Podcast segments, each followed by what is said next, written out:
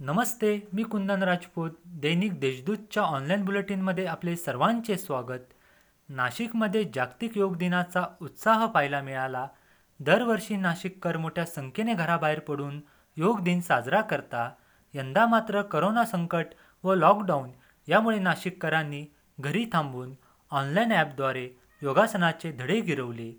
जिल्हाधिकारी सूरज मांढरे पोलीस आयुक्त विश्वास नांगरे पाटील यांनी देखील घरी राहून योगासने केली.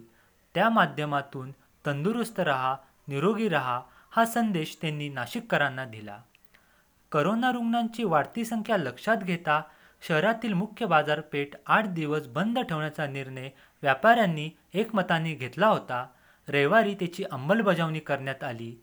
शहरातील मेन रोड रविवार कारंजा येथील दुकाने बंद ठेवत करोनाविरुद्धच्या लढाईत आम्ही प्रशासनासोबत आहोत हा संदेश व्यापाऱ्यांनी दिला. पावसाळ्यात करोना रुग्णांची वाढती संख्या लक्षात घेता ठक्करडोम येथे पाचशे खाटांचे कोविड रुग्णालय उभारण्याचा महत्त्वपूर्ण निर्णय घेण्यात आला. रविवारी पालकमंत्री भुजबळ व क्रेडाईचे पदाधिकारी यांच्यात बैठक झाली. त्यात हा निर्णय घेतला गेला. दरवर्षी गोदावरीला पूर येतो. गोदावरीला येणारा महापूर आणि आपत्ती व्यवस्थापन ही नवी मालिका आम्ही वाचकांसाठी घेऊन येत आहोत. नाशिककरांनी त्याचा आनंद घ्यावा. दिवसभरातील सामाजिक राजकीय आर्थिक या खमंग बातम्या वाचण्यासाठी देशदूत डॉट कॉमला आवर्जून भेट द्यावी.